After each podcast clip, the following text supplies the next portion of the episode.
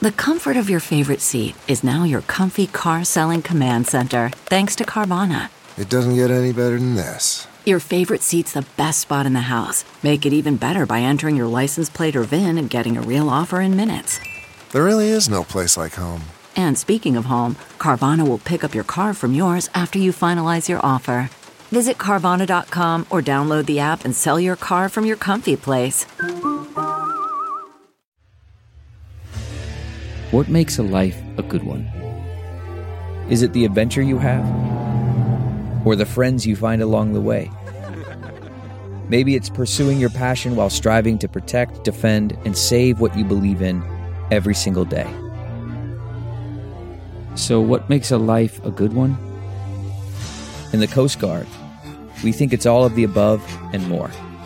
But you'll have to find out for yourself. Visit gocoastguard.com to learn more.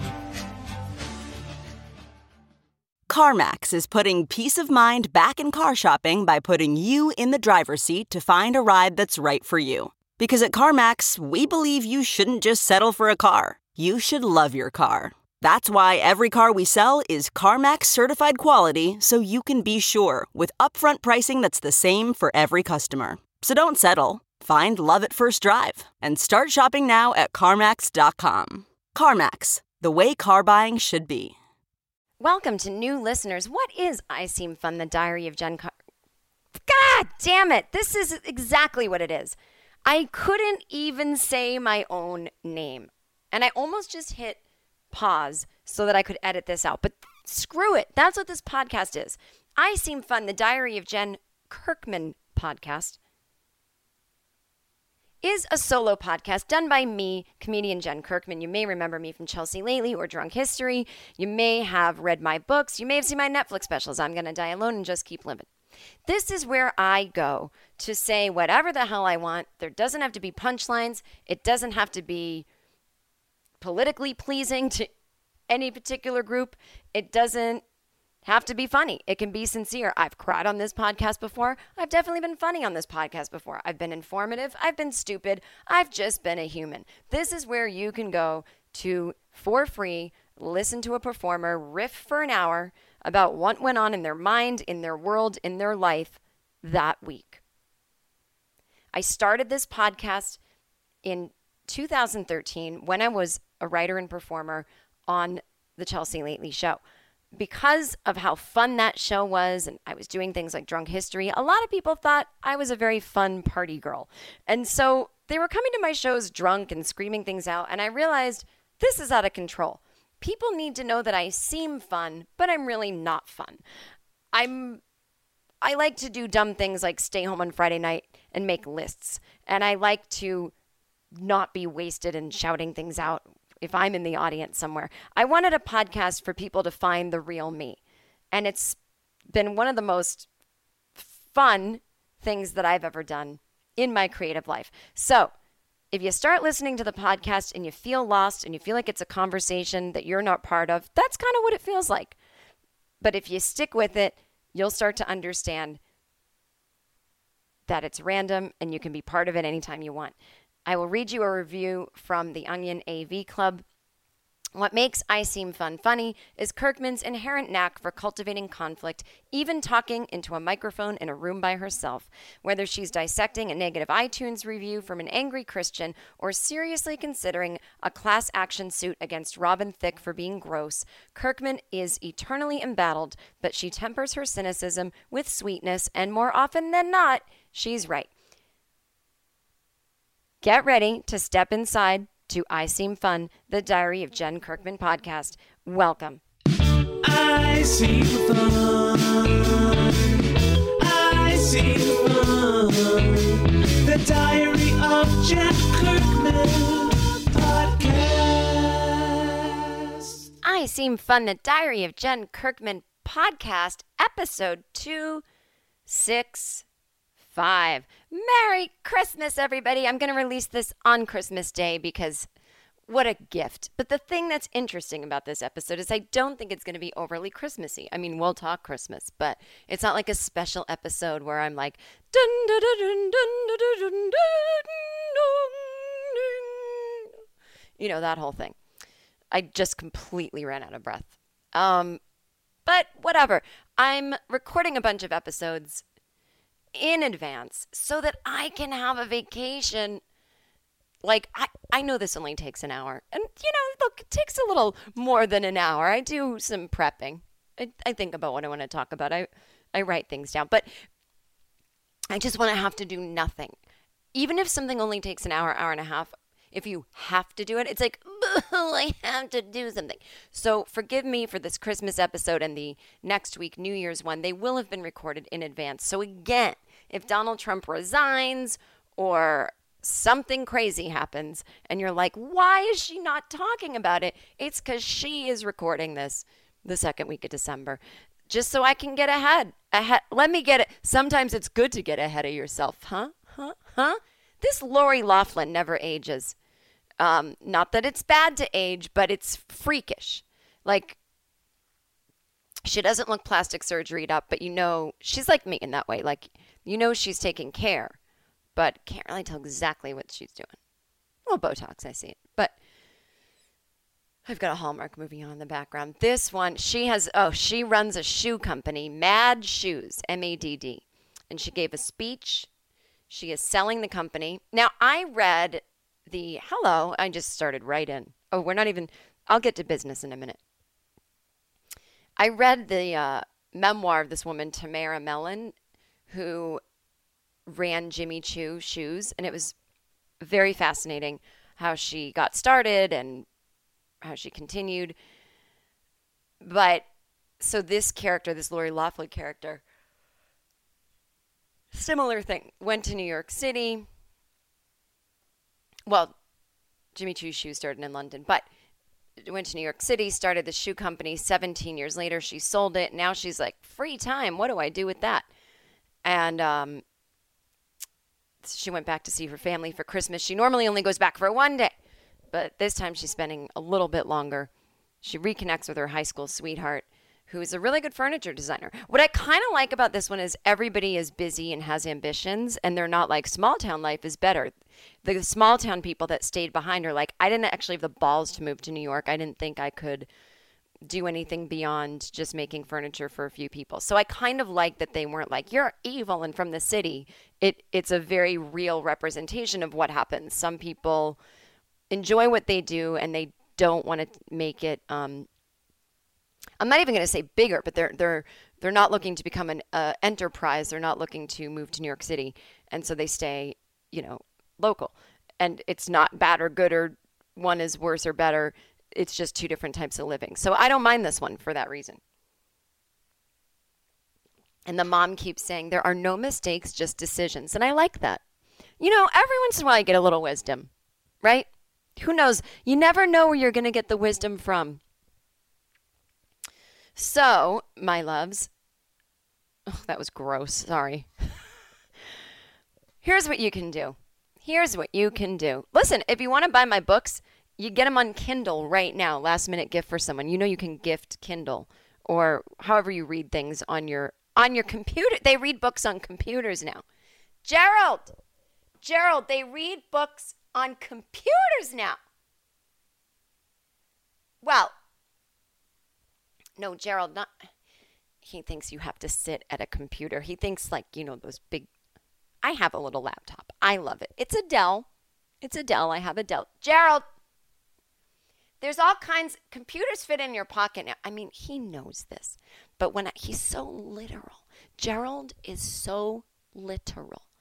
He knows there's he knows that the Android and the iPhone and the hoo ha and the doodad and the iPad and the i this and the he knows all the oh goodness, I had too much eggnog. I'm phlegmy.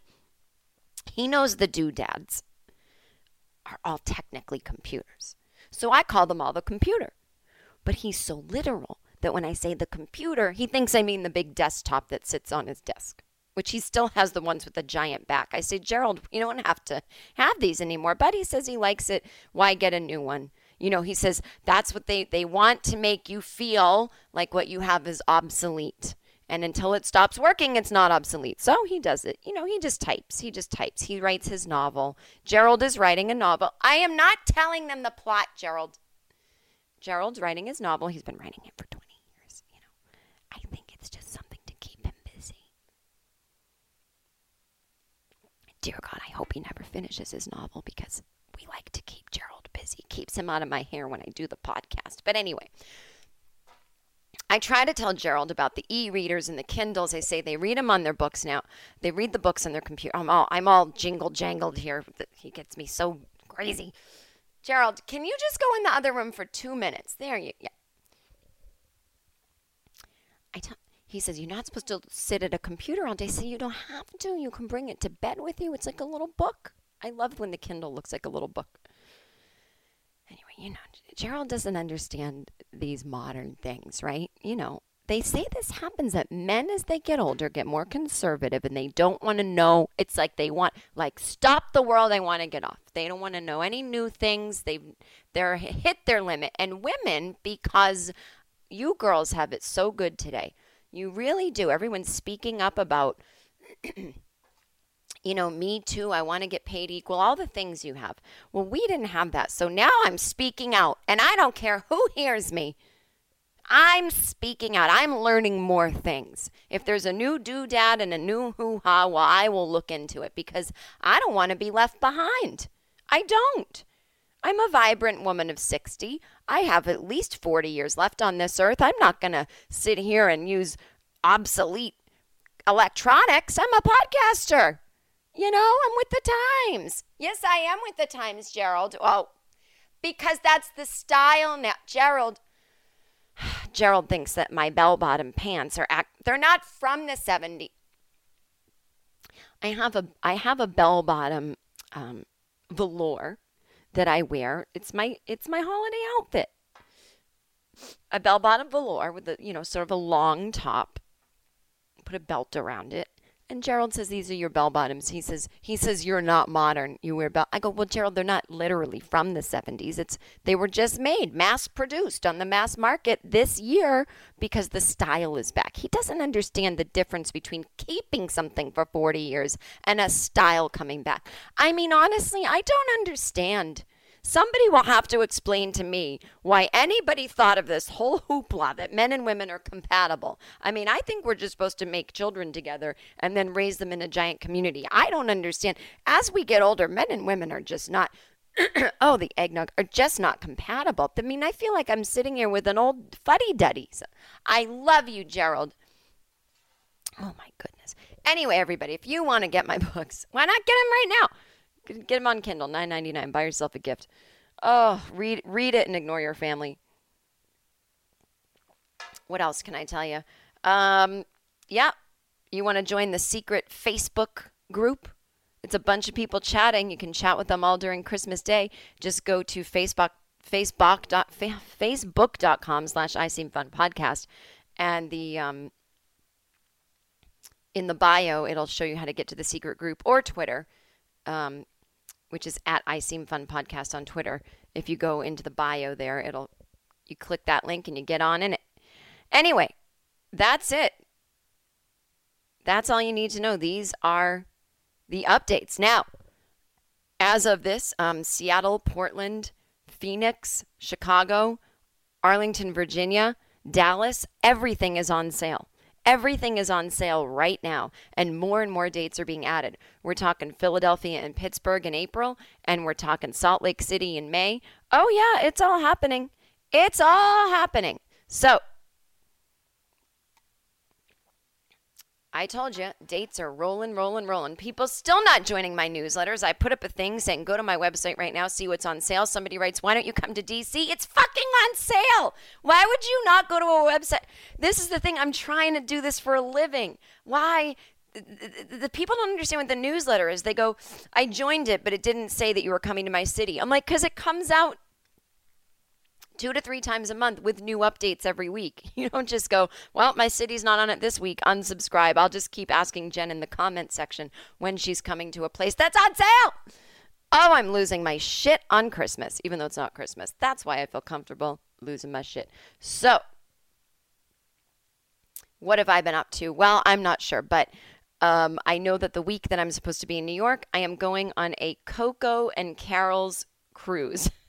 And I know that you know, listen, I'm not some rich bitch, but I really wanted to go on this and it's like a little bit pricey. And I was like, fuck it. Like, I'm just going to buy a couple tickets. And if people I know want to go with me, and I just said to people, come with me, it's on me because I really wanted to. So this is what, by the time you hear this, I will have gone on it. But um, it's an hour and a half cruise. It's so not like something I think a real New Yorker does. I don't care. Um, please join us for this special, warm, and cozy cruise with your friends, family, blah, blah, blah, holiday season. Step inside the toasty solarium in full holiday decor for a one hour and 30 minute cruise to see the New York City lights.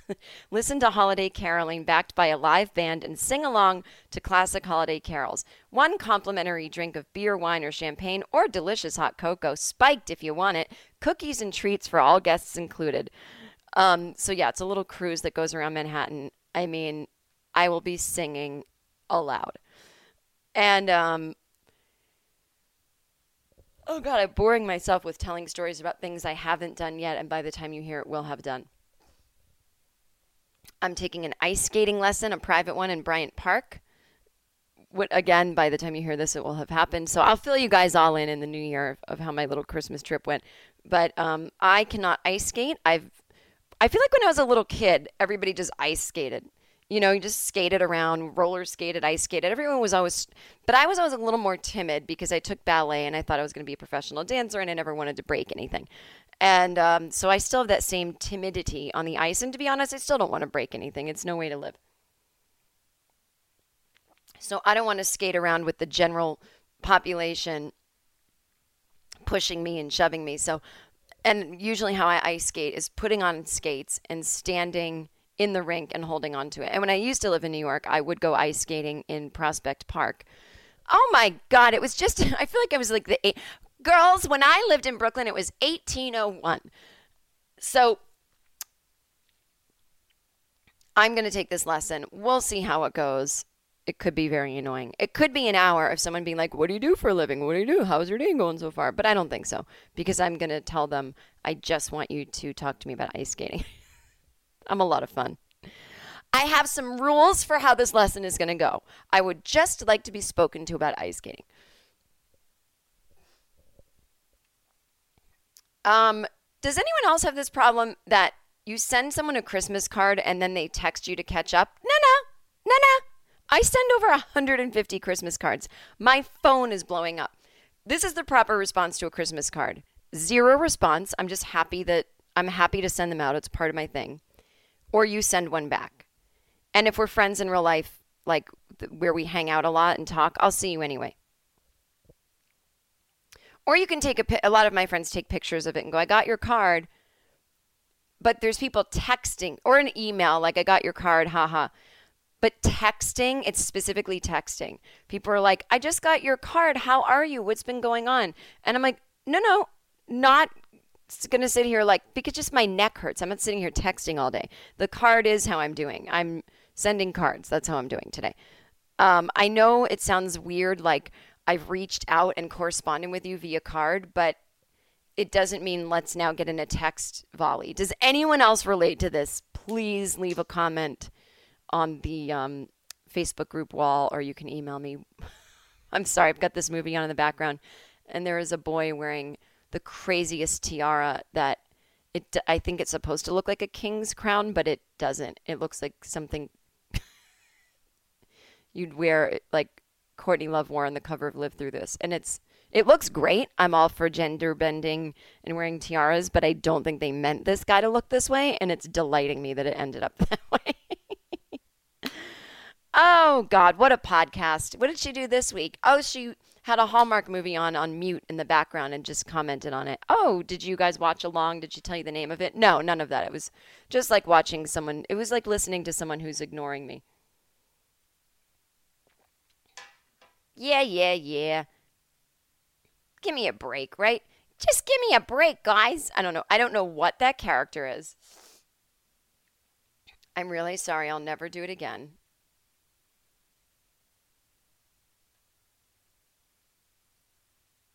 Um, okay, there's a lot of weird emails coming in. I know you're like, can you really not check your emails? I really can't not because they're so stupid. Um, Okay, so I want to tell y'all's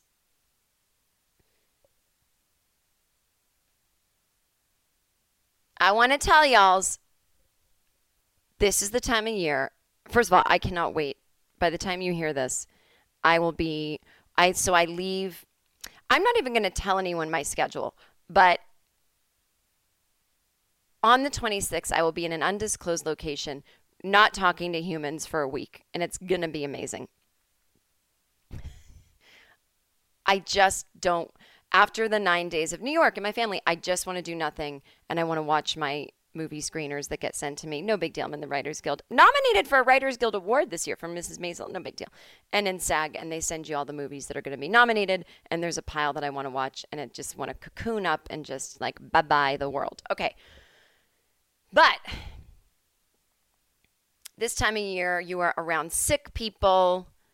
Everybody's blowing their nose on the napkins and then throwing them back on the table. That's right. I see the animals at your family parties. So why not get healthy for the new year? Never mind all this losing weight shit. What about just like actual health? Do you take your vitamins? Because I am so excited about our new sponsor because as you know, I am a health freak. And we have a new sponsor, Care of Vitamins. It is a monthly subscription vitamin service that delivers totally personalized vitamin and supplement packs right to your door. And for 25% off of your first month of personalized care of vitamins, visit takecareof.com and enter FUN.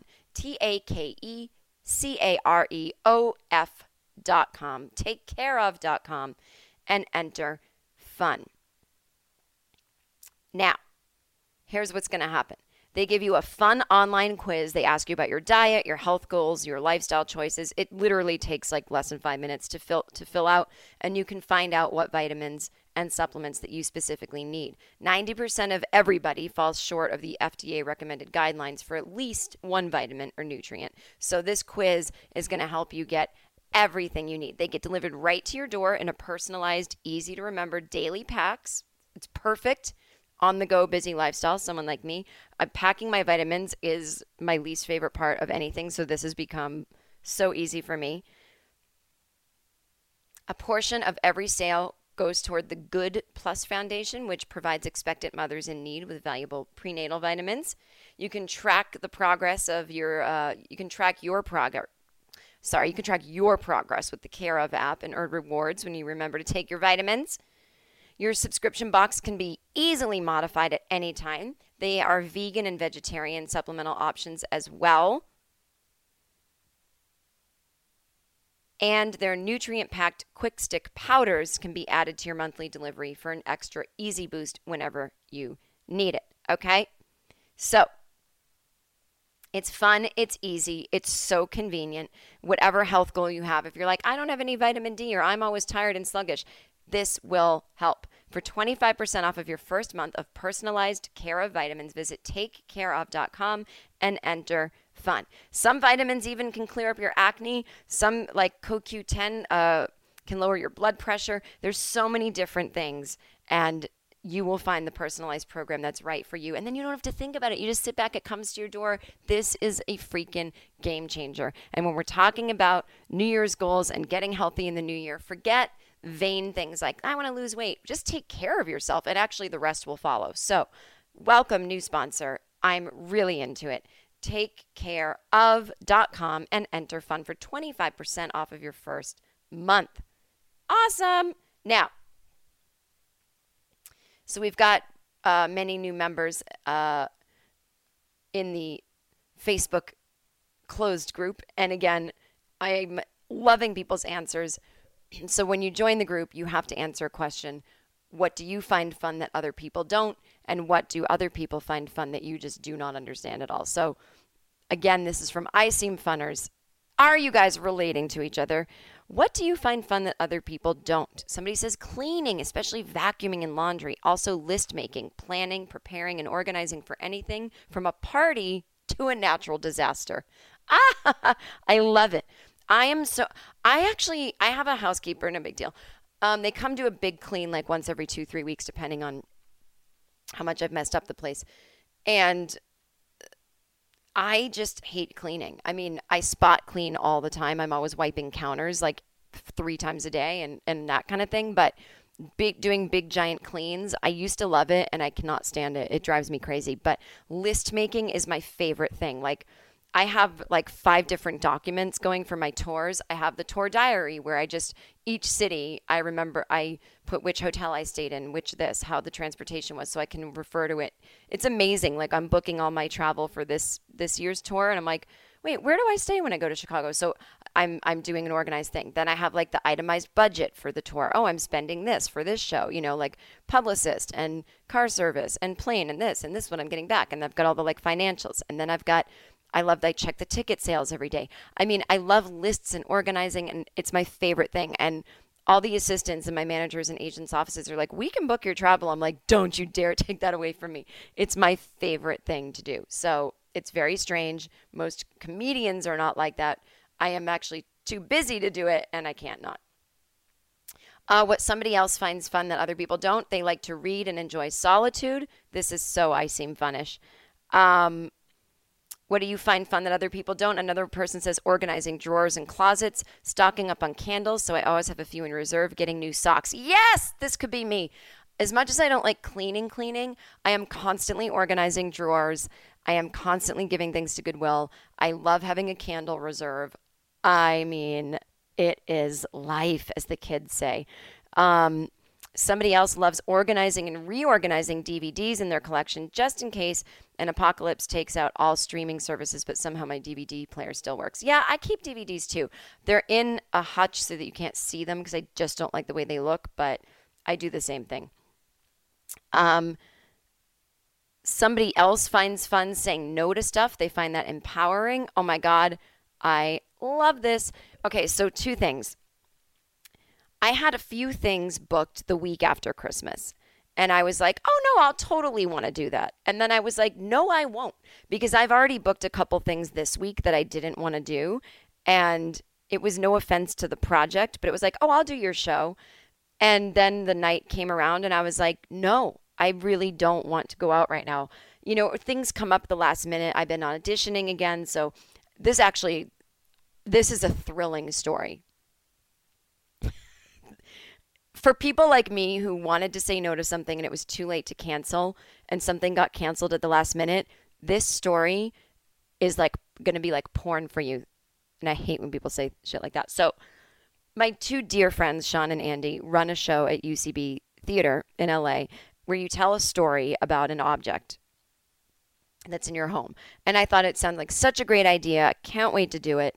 They asked me about a month before, and I said, Yeah, December 11th. I'm sure nothing will be going on. Things will be winding down. The opposite is true. I had no idea that I'd end up with neck arthritis and and have had to had so many appointments that week that it kicked off a few things off my calendar that I had to reschedule for the 12th. And so 12th, 13th, and 14th are like jam packed days, like 6 a.m. to 8 p.m., no stop. So I was like, my one night free would be December 11th. And now, as the week is approaching, I can't I really feel like I don't want to do this show. It's, uh, it's just not a good night for me.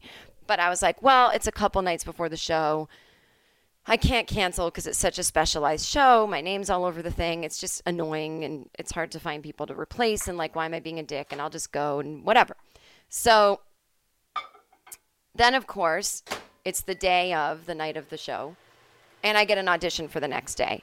And it's in the morning and I have to memorize like four pages of dialogue. And it's with someone that I, I used to work for them. I used to write on a TV show that they headed up. And I want to do a good job because they've never really seen my acting and I want them to know that I can do it. And it's this casting director who um, I've worked with in the past before. I, I last year I tested for a pilot. It it was a pilot with Tom Lennon, and it got between me and someone else and went all the way up to the network level, and then the someone else got it, but then the show didn't end up getting picked up. So I don't know if I ever told that story. I think I was afraid to tell it last year because I didn't want people at Mrs. Maisel to hear it and be like, "Why are you auditioning when you have a job?" But it was because I was home for two weeks. Nobody would have cared anyway. So that casting director is, you know, um, is uh you know, he wants you to have your lines memorized and and do a good job and all that stuff. So I was like, oh my God, here I am. It's 5 p.m. I have to be somewhere in the morning. I have a show tonight. And the audition I had to be at in the morning was at 10:30, which means you have to leave about 9 with all the traffic and there's so I left so I was like and then I have to like get, you know, look nice like so I was like I need to get a blowout. So I was like, "Oh my god, I really want to cancel this show, but I can't. I can't." So I go to Drybar to get a blowout. They've been much better lately, by the way. I swear to God, all my complaining about them has sort of changed things. Maybe not, but things are a little better there. So, ah, is this the best Christmas you've ever had listening to a boring story? So I go to Drybar at 7 p.m. I get just a basic blowout.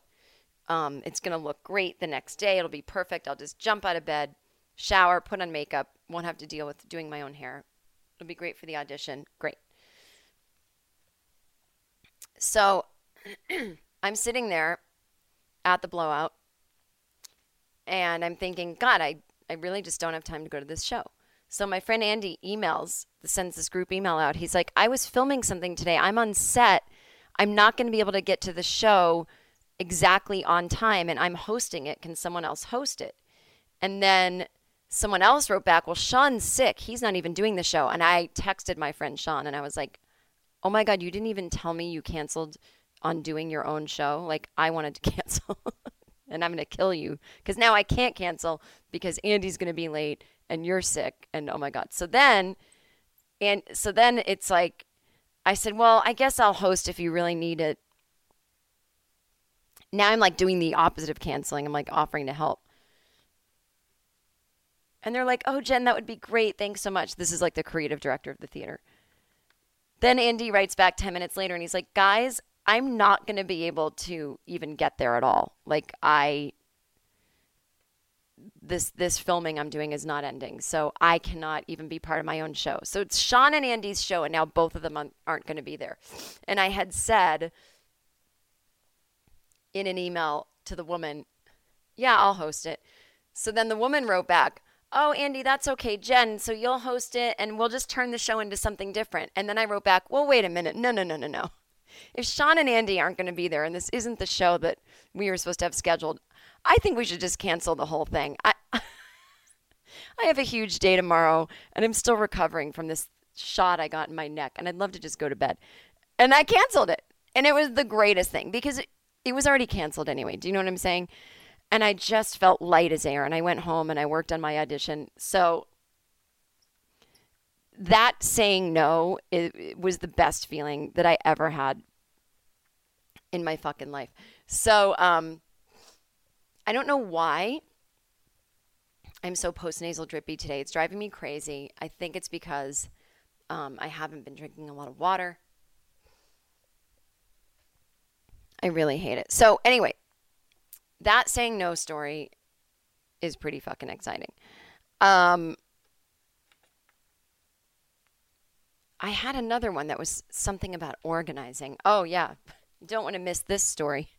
What? You had a story about organizing and you can't remember it? Jen, don't leave us hanging. no, it was something that somebody wrote that made me.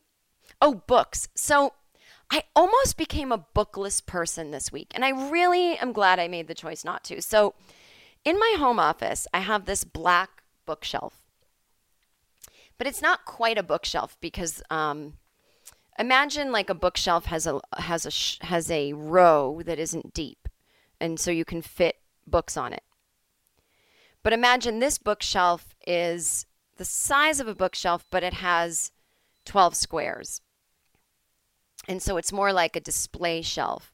And each square is about two rows deep. You can put two rows of books on it, which, you know, isn't what most people would do because you want to display every jacket and display every title. You don't want half of them hiding in the back. So, in that home office, I have, I keep my paper stacked for um, the printer. I have copies of my own books on the shelves. I have my little flyers. I have office supplies in these black and white boxes. It's very specific and it's only for office supplies and Jen promo stuff. It's not a fun shelf with books or knickknacks on it. And it and it's so uniform and organized. I love it. But if I wanted to, I could sort of condense my office supply and my own supply of things and make room to put books. So I have this bookshelf in my bedroom. But I did a major bedroom redo where I got rid of the bookshelf and my nightstands and my dressers and got all new dressers and nightstands. I mismeasured this one area. So when they came in to put the dresser in this little corner, I went, "Oh, that's terrible. That doesn't fit there. That's way too big." You know what? I don't need anything in that corner. That corner needs to breathe. Why don't we put the dresser over here? So now the dresser is where my bookshelf used to be. And I always thought it was kind of weird to have a bookshelf in the bedroom because maybe a small little bookshelf where you put like your spiritual books or your fun reads before bedtime. But this bookshelf had everything. So it's like my political books are staring at me, you know, and my friends that are comedians' books are staring at me. And my, and then it is sort of like, why am I displaying all this stuff? I don't know. It just didn't seem bedroomish. It seemed more like appropriate for a library, but I don't have a library. And there's no room in my living room or dining room for this bookshelf. So I realized now that the dresser is where a bookshelf used to be, there's no room in my bedroom for a bookshelf. And I went, wait, well, what do I do with my books? Am I going to. And I thought, well, why don't I just get rid of all these books? I mean, I have a Kindle, and if I want to look at these books again, I'll just get it. And I went, no, there's something's wrong with that. You know, I might never read these books again, but what if. I always think, what if somebody sleeps over and they just want to read a book? Like it's a bed and breakfast without electricity. it, I've had a few people stay at guests in my home office, which can convert into a second bedroom um, because the couch can lay down flat and become a bed, and I've got blackout curtains in there so people can sleep. Like it's, but they're not going to be like, oh, let me read a book. But then I thought, well, no, I, I have to have books. It just, it's just a weird quality to not have books. If I went to someone's place and they didn't have books, I'd be weirded out. And so, you know, if I'm like, meet someone new and start dating them, I don't want them coming over and thinking I'm a bookless person. And I've got my big coffee table books, but that even makes me look more dumb. So anyone would be thinking, so Jen doesn't read. She just reads um, big, giant fashion books on her coffee table or books about David Bowie or interior design. Like, this girl seems a little shallow. So I did something that was so foreign to me but I put my books in my home office on that shelf that I normally had reserved for, you know, um, office supplies. And it looks totally fine. It looks totally fine and normal. It was just such a big deal. I just sat there staring for a while going, what if this looks messy? These are these are things a Virgo does when she wanders around her home. Um, but I'm really loving how my bedroom is shaping up. By the time you hear this, it'll be done. But I got the new peel and stick wallpaper. It's black with gold, like little birds on it. And all the furniture in my room is sort of this um, like off white fake leather feel with gold. It's a lot of gold, black, and white. And um, it's my favorite thing in the world. And my curtains are black now. So I don't know. I think it's going to look cool.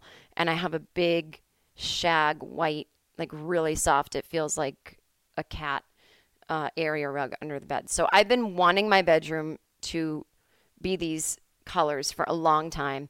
And I just thought, well, since I'm not going to be in New York this year, I'll actually be home all the time. Let's do it. Shouldn't have spent the money, but I have faith it'll come back to me. So, I know that's Earth's most boring story, but seeing as my listeners like to buy socks and write that as an activity that's fun, I thought I'd take a chance that maybe that story would thrill you. so there's that. Um, oh, the audition went well. Thank you. They told me to. Um, they'll have me back in for I don't know round two of it, whatever, in the new year. Um, all right, so I mean, literally 10% of all auditions. Like the the odds are so low that you're going to book a thing, but um, I've really enjoyed auditioning. Something has happened with my confidence where I used to feel like I can act, but I'm a terrible auditioner, and now I'm a really good auditioner. And it, uh, you know, I I actually I humbled myself a couple years ago. Um, after my big breakup, I was like, well, I feel like shit anyway. So now's the time to do all this stuff that would have made me feel like shit anyway. and I took this audition class, and there's something about no, the woman who teaches it is totally legit. She's a real director. She's an actor herself. She's an acting teacher. But the people taking the class are these like just rolled straight off the bus from wherever they're from, and they need to go right back. Like they couldn't even. They've never worked, and it was not like a refresher for people that are already professionals that have been on TV. It was like me and people that just moved here who were like, you know, they're reading the script and, and going, but Darlene, why would you leave me? I love you. Like that kind of acting. But it didn't matter because it was mainly about exercises and warm ups you can do to learn lines for an audition. And it actually changes the way that you say your lines, helps you get connected uh, and weird little tips and tricks for in the room, like don't look here, do this stuff that like I never really thought about. And I've been auditioning forever, but I don't audition that much. I always had some kind of writing job, and when you have a writing job, you cannot leave. Auditioning takes like two hours from the driving there to the parking. It's a whole thing, so it's not like a quick thing. So when you have a writing job like I did at Chelsea Lately, we didn't get to leave to go on auditions because you might do two or three a day. I mean, you might do two you might do one to two a day a couple times a week. So you would literally never be at your desk. It's like either you audition or you don't. It's either you're you're either or kind of person. So I thought, well, this year, why don't I just be someone who auditions? We'll we'll see what happens. It'll be, you know, I have the spare time. I'm in town. Let's do it. And um, that's what I thought I was going to be two years ago. And I took that class, and then I got the job at Mrs. Maisel. I was like, oh, I guess I don't audition this year either. I'll just move to New York and do this writing job. But I started going on auditions right after taking that class, and people were commenting on.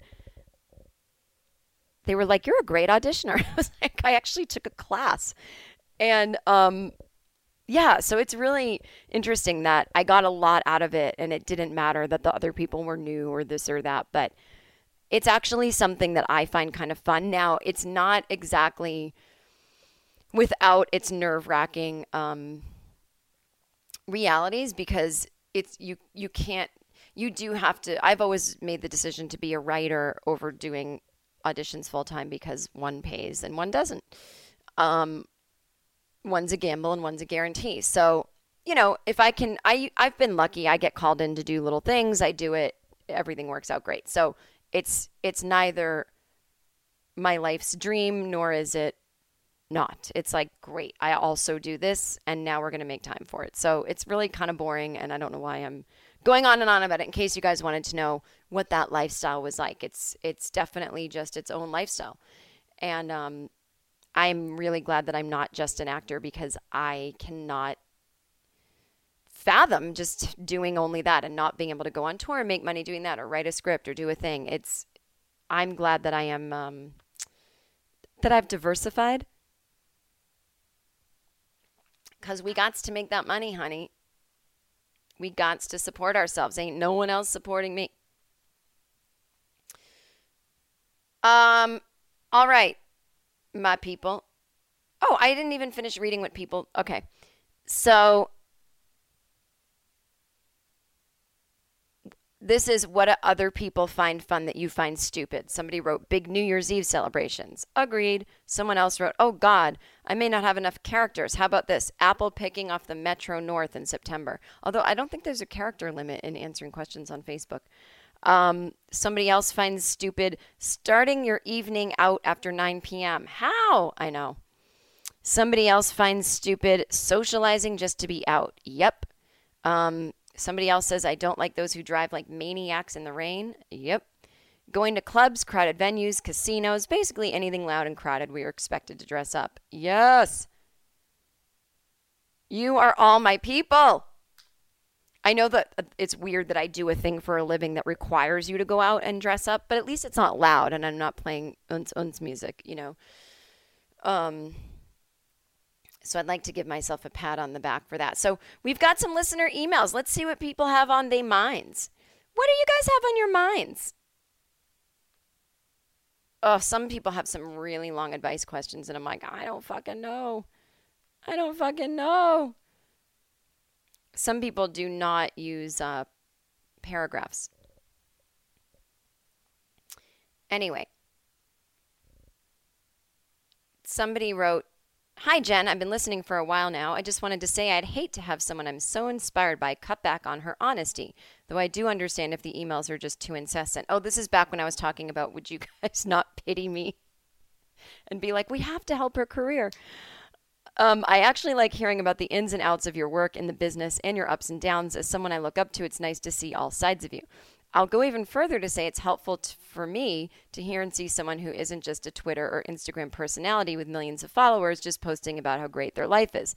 It's helpful for me in my field to tell myself, hey, one of my heroes had this setback this week. She's working through it and it's still in the game. Tearing up at this point, lol. So thank you. Hope you have a good week. From Ivan. Oh, of course. Well, show business is literally 90% setbacks. Every time you see me have a triumph, whether it's a Netflix special or a book, there were 400 no's in you know what I mean? It's it's mostly no's, and then the yeses are triumphant. But that's why a lot of people, such as myself, don't really cotton to this notion that I'm set and I'm okay and I've made it because you mostly hear no, or you mostly hear nothing, or there's no enthusiasm. It's just a self generating business. And only when you are making people, and I'm not joking, millions, is there some kind of whirlwind of excitement. And at that point, you are being thrown into the other difficult part of the stratosphere, which is no one really cares about you. They just want to make money off you. And if you start believing your own hype, you will have a fall. So, yes, there's always setbacks every 10 seconds. There's always bullshit. All right. Um, anyone who sends me videos of their comedy, I'm sorry, but I'm not going to watch it. It's just not, I didn't grow up with that luxury of being able to send, like, I would say famous or successful comedians their videos. I don't think you want me to see it. I'm so glad you've made videos, but it's just a rule I have. I don't watch them. Um, so I just wanted you guys to know that. Um, Oh, this is an update. Advice update. You told me to stop telling my husband to go to therapy. Let's see if it worked. Hi, Jen. You can still call me Sarah. About a year ago, I asked you for advice via Twitter on how to get my husband to go to therapy. You told me quit telling him to go, and telling him how great it is for me isn't a way to get him to go either. You said that he's on his journey, and if therapy is meant for him, it will happen. I followed your advice and stopped talking about therapy, his potential therapy, and my actual therapy. I also read most of the Don't Be Codependent book you recommended. I don't think that's the name of it, but you get what I'm saying.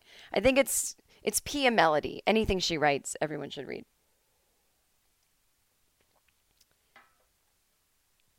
Um, so about a year goes by. Well, goddamn, if that man didn't say at dinner last weekend that maybe he should see a psychiatrist because maybe with talking and medication he'd feel happier and be more productive at his job. Ah! I smiled and said I thought that was a great idea. That makes sense. I did not say, I gave you that exact fucking advice a year ago. No, you cannot say that. I left it there and haven't mentioned it since. He's on his journey. I love him. He loves me. And we have a fun relationship with tons of jokes and loving on our cats. And I'm personally focused on the happy that is now and not fixing or helping him. Not my place. The marriage is better for it, and I'm grateful for your advice. If he ever makes an appointment, I'll let you know, but it doesn't even matter anymore. What will be, will be. Thanks for telling me to back off and let him be him. Oh, oh, oh, oh my God. Thank God something worked. because I don't fucking know. I know a little bit about what I'm talking about, and that's an area that I do know about. Um, yeah, and sometimes we risk losing people. You know, um, I've taken my own advice and I still lost my ex. So it's like, you know, it doesn't always work out, but it works out with what's supposed to be. And I'm so glad you guys are rocking and rolling. And thank you for telling me that. Um, all right, this is someone asking, Am I an old, clean fart? Let's see what this email, is.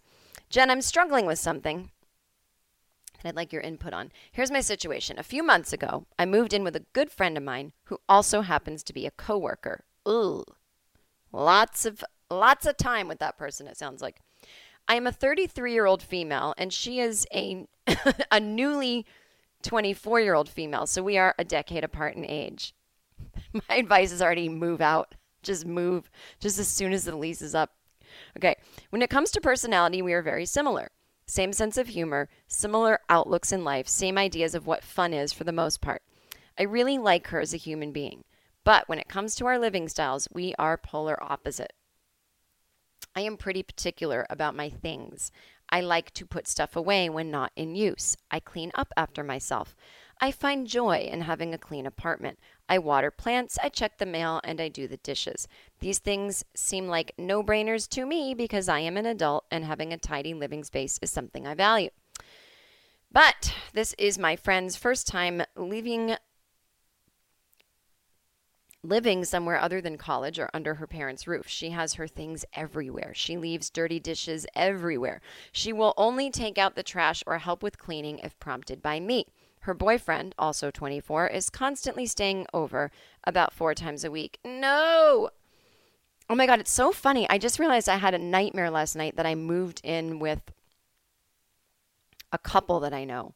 And in the dream, I'm this happens all the time. I'm going, well, this is cool. I mean, I love my bedroom and it's a really beautiful place they've got. Um, I've been to their place before and it doesn't look anything like this, but maybe they got a new one and I forgot.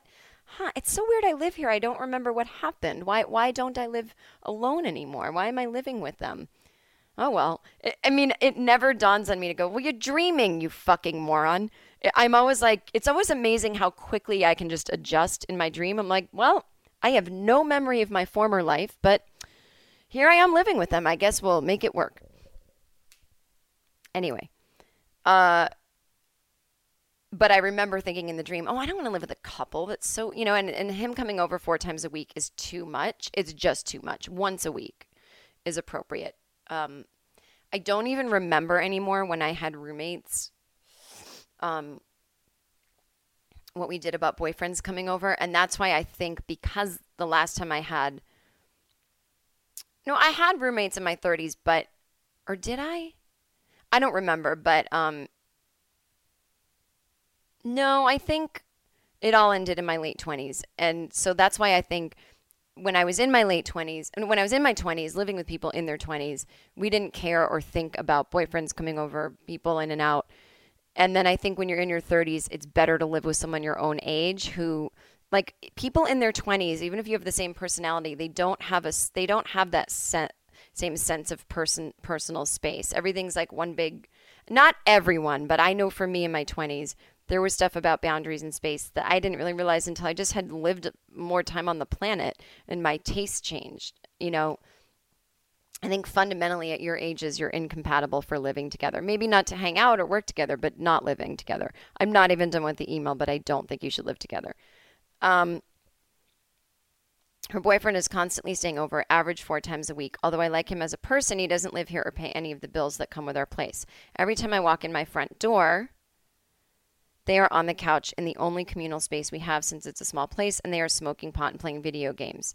Now, I don't mind recreational smoking, but can it be done outside? I'm not a gamer, but if they like that, can't they do it in her room? This sounds awful. I mean, and you're already being nice about it. Like, I don't mind smoking, but can't you? It's like they're not gonna because they don't have that kind of respect yet. They're young and they don't. There's when I talk to younger people who are like, come out for a drink after the show. I'm like, oh, I don't like doing that. They're like, oh my God, no, but it's fun. I'm like, no, no, no. I used to do stuff like that. It's not fun anymore. Not in a sad way. Like, they also still think that, oh, you're 44 and going back to your hotel room and being sad that you don't find it fun anymore, as though you need to have some kind of microchip reinstalled. And it's like, no, no, now different things are interesting to me. So you guys screaming to have a drink after seems ridiculous. So I think it's just a matter of they have no idea that you would feel. You can tell them till you're blue in the face how you feel because they don't relate. There will be no motivation to make changes. And if they do make changes, it'll be because you say so, and then there'll be tension. I just think, okay, I'm going to keep reading. I know, I know I should just tell her, right? But how? I love her dear, dearly. I know she has good intentions. I know her past living situations haven't really set her up to be a stellar roommate. And mostly, I just don't want to make her feel bad or feel bad myself. I feel like an uptight old fart, but I want to have peace. Right now, being at home stresses me out, and that's not okay. I would get a place to myself, but I can't afford it. How do I approach this? How do I get my needs met at home without hurting feelings or causing issues? Am I overthinking? No. Here's the deal you're not overthinking what you need. You know exactly what you need, and it's very perfectly thought. You don't want all these people in your space all the time. You don't want the smoke. You you just you know what you want and you have to tell her. But i think that there has to be some admission on your part that maybe a mistake was made moving in together. And i think you should come at it from that way. I actually think that's the least hurtful way to go about it and just say i know it's hard to understand but the age difference does come into play and i don't want to have to make you be someone you're not but these things bother me. And that's it you know she's not going to feel bad about herself she'll be grateful and also the only thing you're overreacting to, and I do this too, you're overreacting to your own feelings. So I heard someone say this thing once I breathe in and I breathe out, and that's life. Everything else is just story, right? So, in other words, every situation we have, even life or death sometimes, is really quite simple. Whatever's going on is what's going on. What's going on is she's not a compatible roommate. These things bother you. That's what's going on how you feel about it. Do you want to make her feel bad? Oh my God, you can't afford anywhere else. All that extra drama is like strapping a backpack full of weights on your back. And that's what you're feeling. So you, the feelings you're having aren't about the very simple thing that it's just not that compatible. She's got a couple habits that are bad. You feel you're you're overreacting to how bad you feel and, and you're it's it's bothering you so much that you have to say something that you feel this way. So these are what I call the extra feelings that come along and they're not actually the sitch, you know? And I have that too. Like when I had to quit my job, it was like I was in terror. I was immobilized. And and all I had to do was send an email and state my case. And that was all I had to do. So is sending an email and saying, "You know what? Pursuant to my career dreams, this is not on the right path." Is that technically a big deal? No.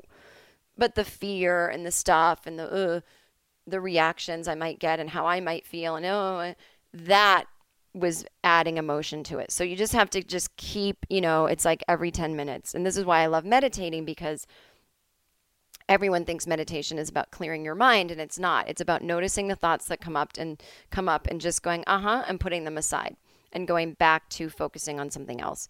And so in real life, we have to do that all the time. It's like just take out all the stuff you have about, I know I don't want to make her feel bad. I'm going to take all that out and just focus back on there's a problem. I have to talk to her about it.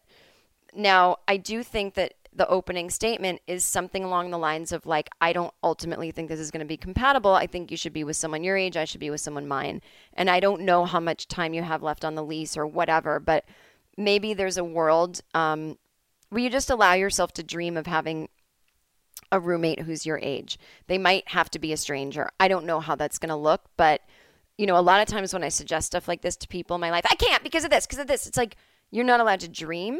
I mean, you can sit back on your couch and just think of the perfect person that you could live with, even if they're a made up person. And just, I don't mean manifest them like the secret, but of course it's possible that you could find someone your age to live with to help because you, you don't you know, living alone isn't something you can afford right now. So she's not your only option, you know? So it's like if you can loosen up around that and you guys can talk about how this might not ultimately be that compatible, who knows what will happen? Maybe you have another year left on the lease. You'll see how it works out. But anything could happen. She could find someone else to live with. You could have someone your age move in. There's, there's, there's, there's one big solution right now, which is you do have to tell her how you feel, but just keep it factual and the second thing is um, there's opportunities, there's many doors that can be open. There's miracles all around. Things could come in and change. So just keep that hope inside of you. And third, don't be emotional when you talk to her. Um, be almost like a stone wall, but kind. So if she's going to have a reaction, let her have it. Don't you have it for her. Don't you have one for yourself because it just it's just a very fact-based discussion like you do this, you do that. You know, I've lived with many people. I'm older than you. It's actually not appropriate. This isn't how it's done. And like don't even act as though there is possibly an emotional reaction for you or her to have so that if she has one, she's the one that's owning it, not you. You know, does that make sense? Um, I hope that makes sense. I hate your situation. I really hope you can find someone else to live with. I do think we have to live with people that are our own age, unless, you know, I get that not every 24 year old is like that. Of course not. But I do think you're going to have a hard time. Let me put it this way when you do have a 24 year old who's like that, I don't think a lot of the time it's just based on that's who they are. I think it's based on their age. And sometimes we cannot grow people up. We can tell them a million times what they should be doing, and they're not going to get the hang of it till they live a little longer. So that's why I think, even though you just moved in, it might be time to think about like, eh, this was a mistake. Maybe we can turn this ship around somehow. Okay. Okay. Well, let's do one more advice question. I don't know how this ended up being that, but hi, Jen. Please don't use my name.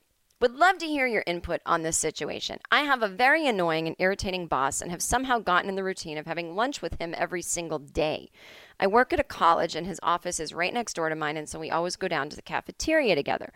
It was fine at first, but he has really been getting on my nerves for a number of reasons. He's a huge gossip and very negative and toxic. And I just wish I could have a break from him at lunchtime since I have to deal with him all day long, anyways. I just don't know how to break this routine that we've gotten into. I've tried a couple of times to say, Go ahead, I'm not hungry yet, when he asks if I want to go, but then he says, Oh, that's okay, I can wait, we'll go later. Oh, read the room, people. And I just know him well enough that if I were to say I have other plans for lunch, he will give me a hard time in his joking but actually serious way. Well, that's where I'm going to pause. Let that happen. That which which annoyance is less annoying? That one, because you don't want to have lunch with him. Tell him you have other plans. Let him give you a hard time, and again, give that stone reaction. Give it back. In other words, if someone gives you a gift that you don't want, you give it back. So in behavior world we can do that too. If you're like sorry like it's a very normal adult thing to go sorry i have plans with marcy. And if he's gonna be like oh blah blah blah blah blah just stand there and not react and be like okay. It's so much simpler than you're making it to just like this is what i'd call i'm just gonna be a big grown-up lady today. You know what i mean? It's just like it's so much more simple and you're not doing anything mean or harsh. It's just like i have plans with marcy. Just try it one day. I'm i'm and if you have to do like if you believe in uh, the universe or like a guardian angel or a dead relative that looks over you or so, just something outside yourself where you can go powers that be will you help me like summon my inner grown up today? Just something like that or even talk to yourself in the mirror. I know this sounds stupid but just do it. And then it works i plans with marcy and he'll go oh marcy oh i guess i'm not good enough and just fucking don't react. And it it will be like playing racquetball, not tennis. Don't play tennis with these people. Be a wall and let them play racquetball against you. The ball will go back to him and he'll realize he might not realize he's being a spaz, but your side of the street is totally clean and you can be like, okay, cool reaction. Like you don't have to say that, but all right, I'm going to go see Marcy. And if he's still acting weird, then you have a case where it's like, dude, you're acting kind of weird because I'm having lunch with other people. Like, what's up? Not that you would ever say that, but it will just become obvious. Like, right now, you are an accomplice to his behavior. You are feeding into it, you are normalizing it, letting it happen. So you have to do the opposite. End of story.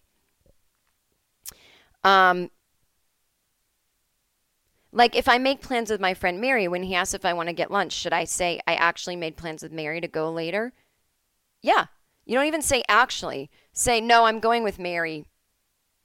And if he says he wants to join, say, no, Mary Mary and I have our own thing.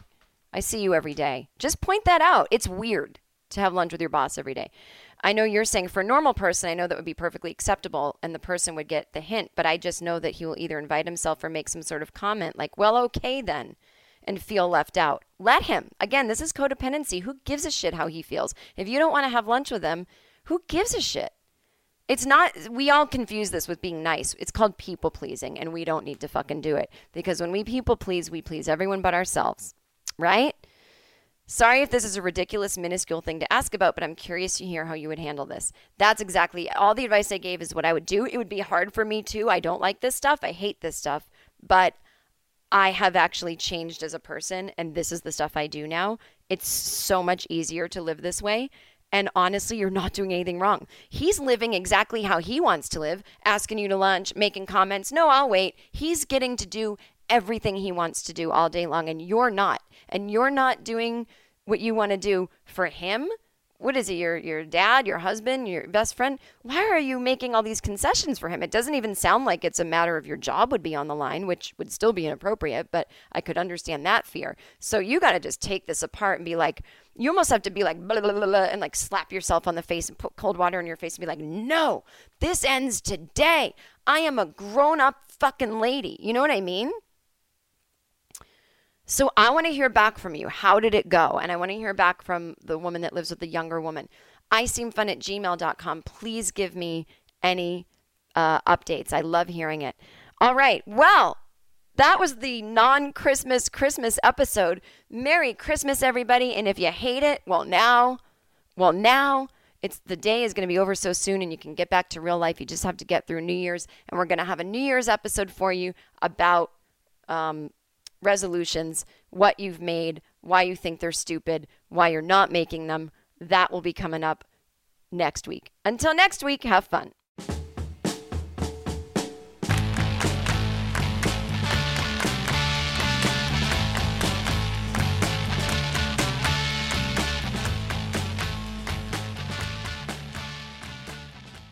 Look around. You can find cars like these on AutoTrader. New cars, used cars, electric cars, maybe even flying cars.